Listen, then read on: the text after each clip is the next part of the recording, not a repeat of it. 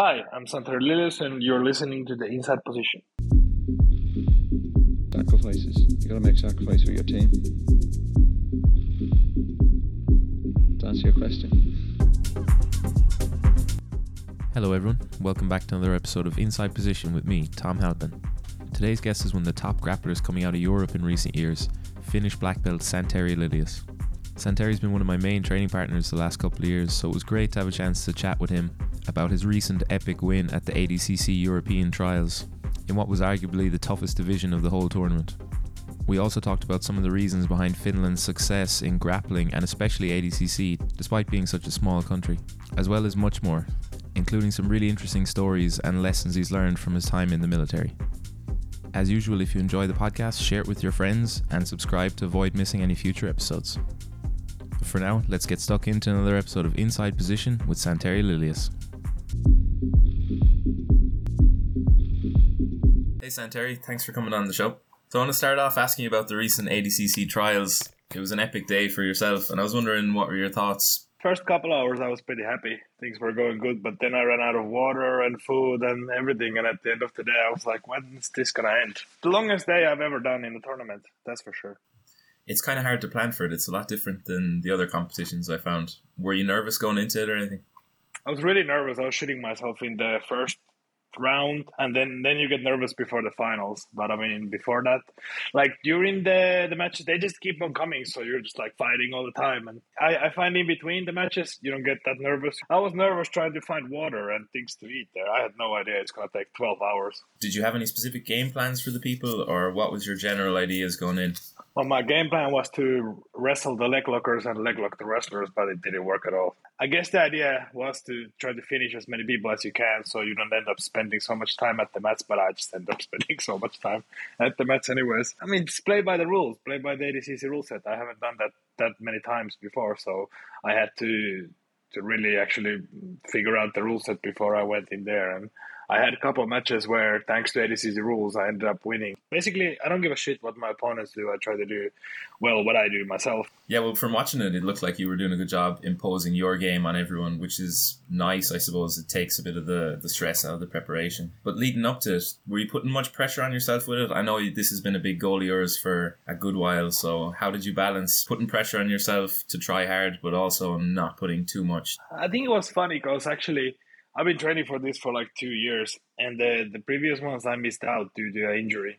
So um, it was like going too smooth, and I was actually I was training really well and performing really well. But the day I woke up, I actually felt a little bit sick. Like my throat was sore and my nose was stuffed, and I was like, "This can't be, this can't be true." like my day today is supposed to be my day, and I'm sick. But I think that was actually a good thing because then my mind was on something else because I was trying to like relieve my throat from that, and I was just thinking about where to get breath mints and then try to find some tea or something. So I mean, I I put a lot of pressure to myself on this one because I don't know how many.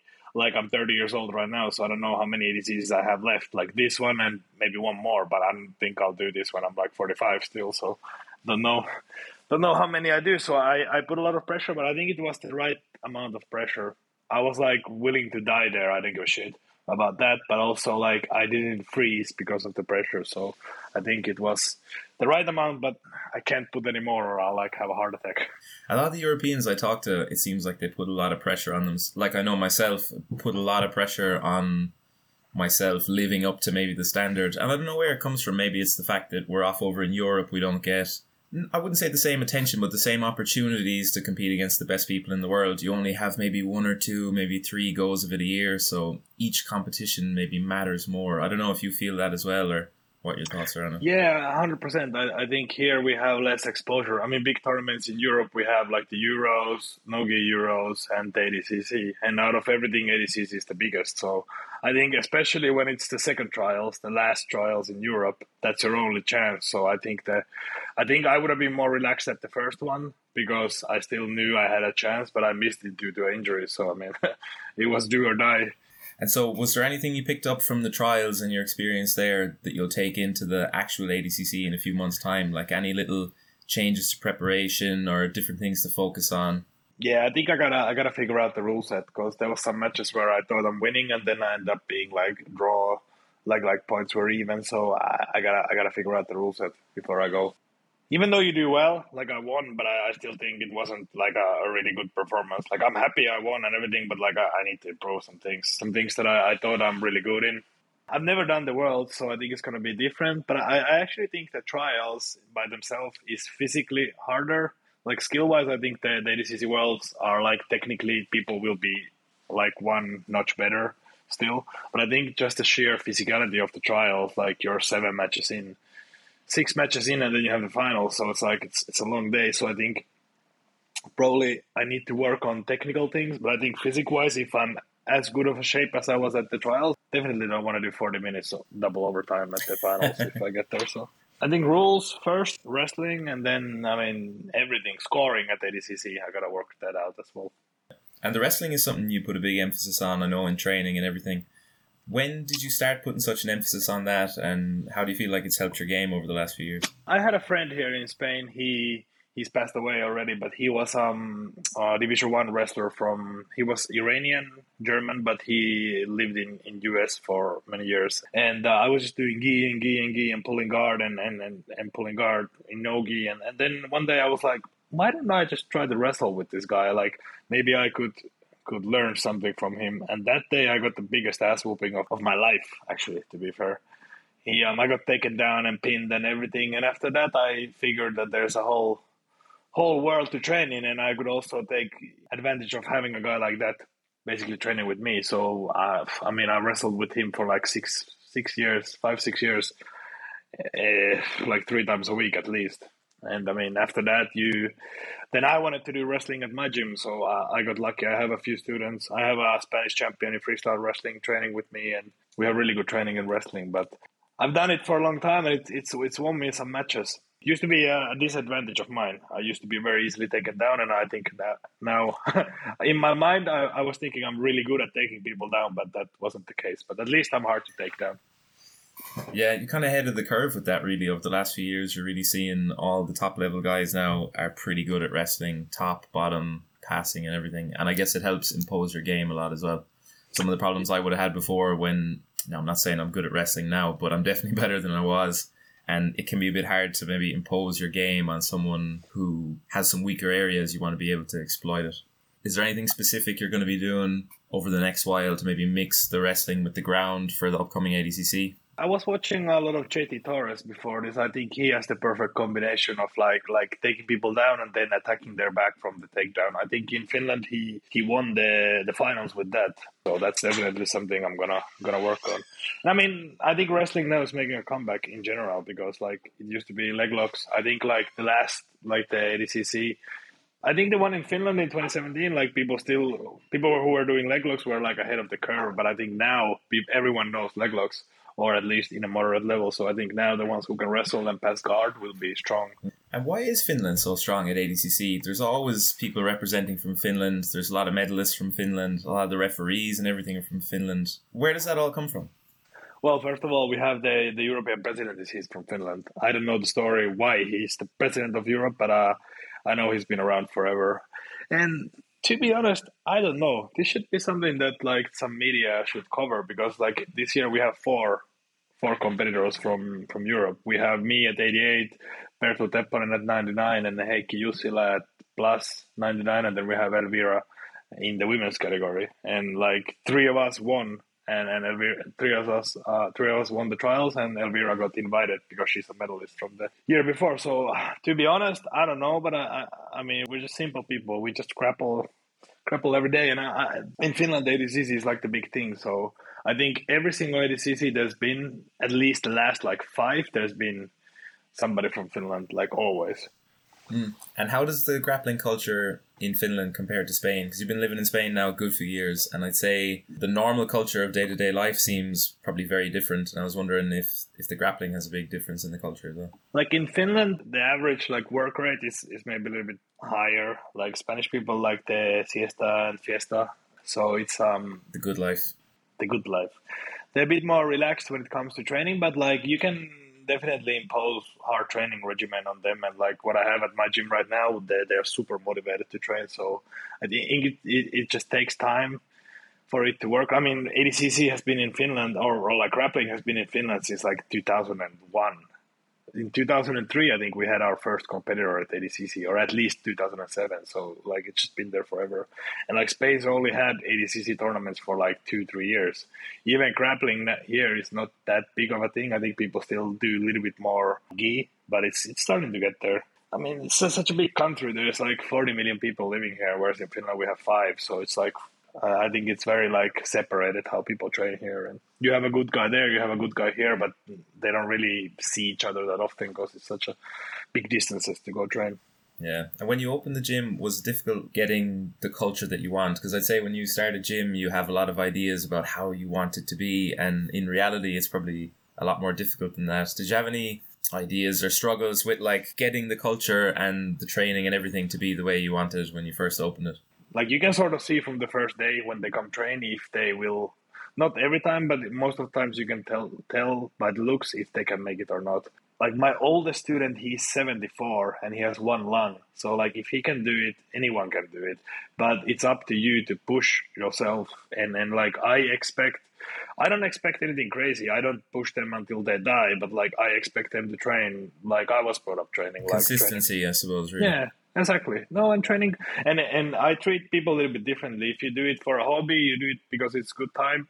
I understand that hundred percent, and I like that. Those are the core. Like people don't understand that the competitors they don't make you any money. You don't make. You just end up losing money with competitors.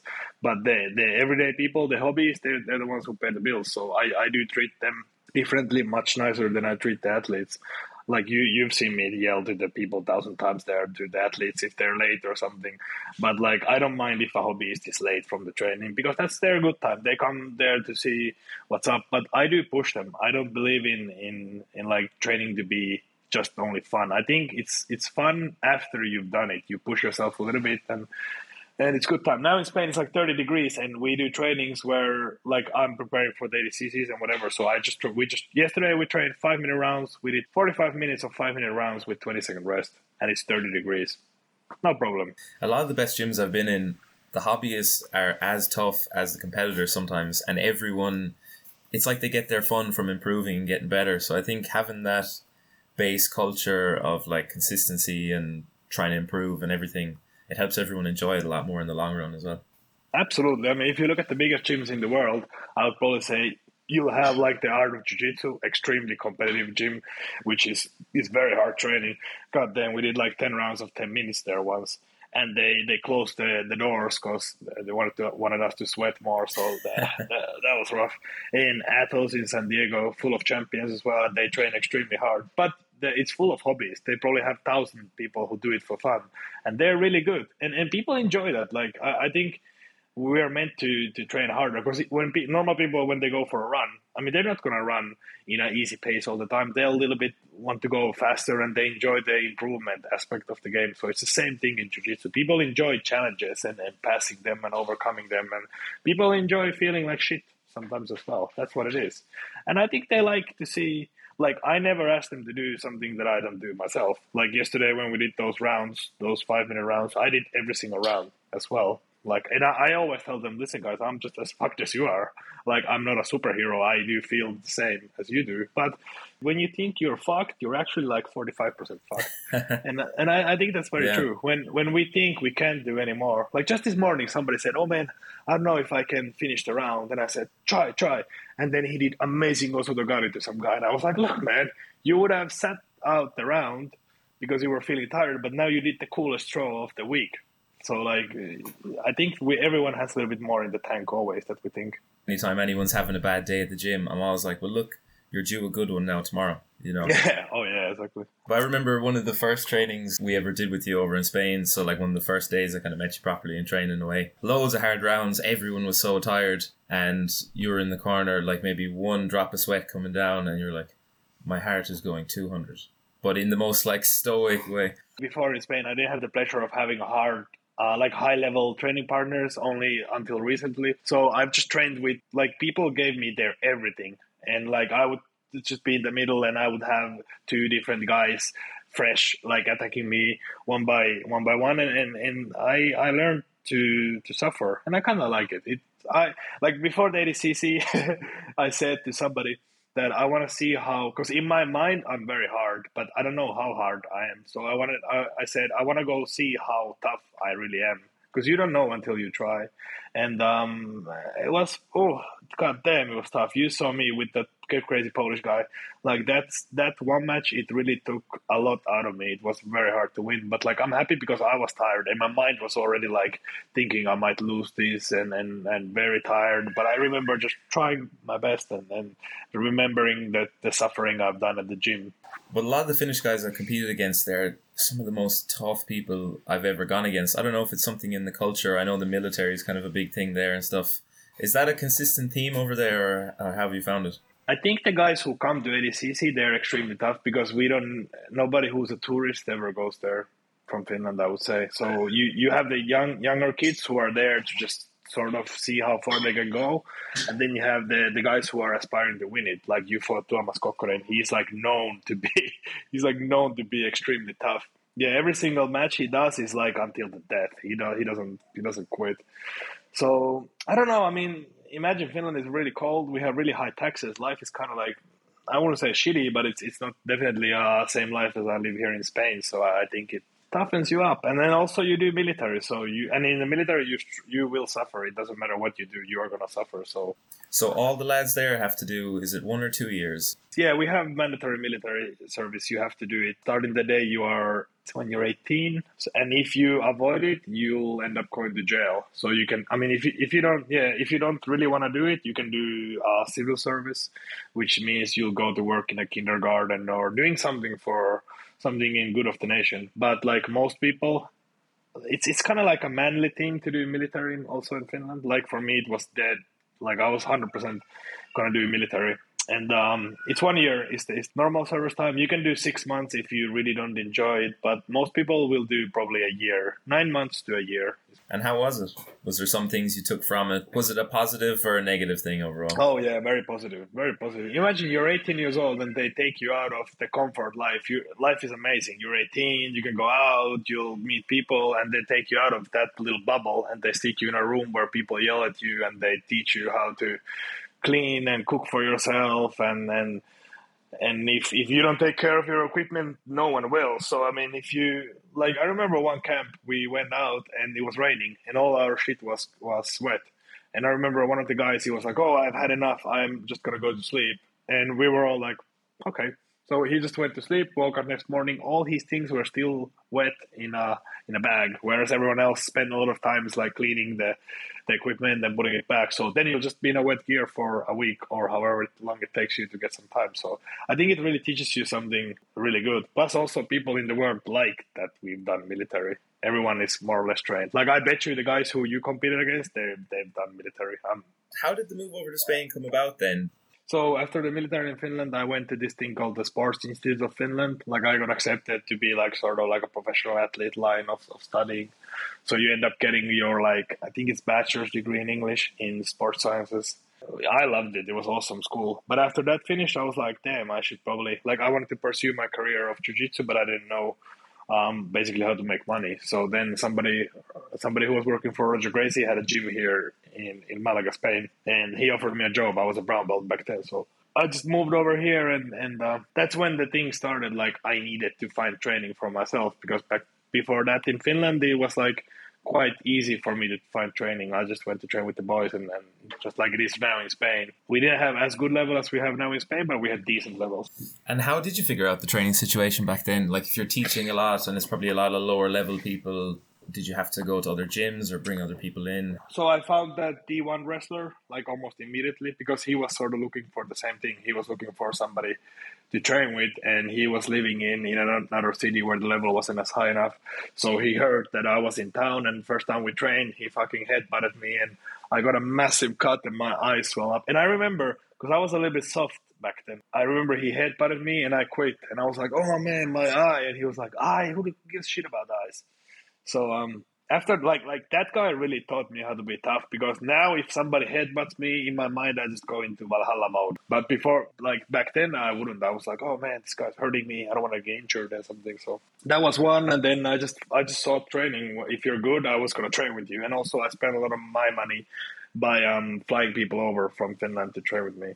And then the transition from going being a coach there to opening your own gym, how did that come about? Was that always the goal? Oh, definitely not. No, I mean, I was like 20, 24 or 25 when we opened the gym. Yeah, I was 23 when I got my black belt, and then I think I was working there for one more year or like six months. But then little jiu-jitsu politics came to place, and um, I decided that that um, I'd probably have to do my own thing if I want to make make a living in, in, Spain. So me and my business partner Luke Barnett, we found um, a space in Torremolinos where we're right now, and there was a coach before, but he at the time I needed a gym. This guy was looking forward to get rid of his gym, so it was like perfect. So basically, we were we just stepped into a ready gym, but it was much different. The level was really really low, and the facility was not very good. So. But when you are crazy, we were two I mean, we just did that gym just to find a place to train ourselves. We were both like in our late twenties. He was he, he's a little bit older than me, so he was still fighting actively at that time, and I was like twenty four or something. So I was just like, I don't give a shit. Give me two mats to train in, and I'm gonna train. So we just did that, never thinking it'll actually work. And little by little, I think when you're a little bit crazy and motivated, people, other crazy people and motivated people will come to you, and you just start being together and, and aiming for something together. And was there ever a backup plan or any other ideas you had to do?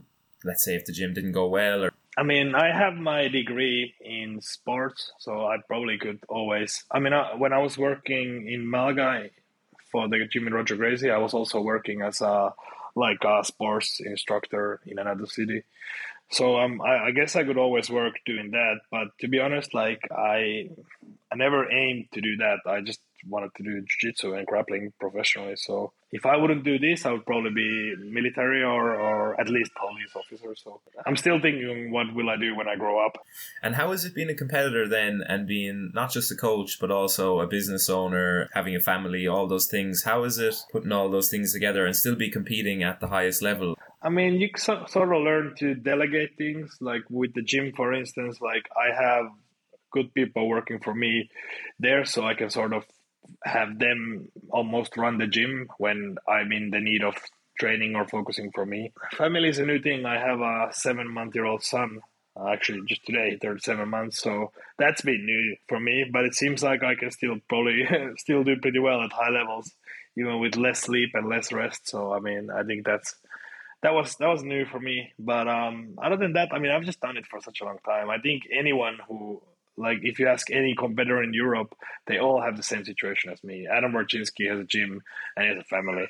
Uh, Tommy Langaker has a gym in Norway, uh, and I mean, I think anyone else, we all have to sort of teach to make a living. I think I think you'll have zero people here who make money with just being an athlete. So I think we're all at the same situation in, in Europe, and I think in the world as well in general.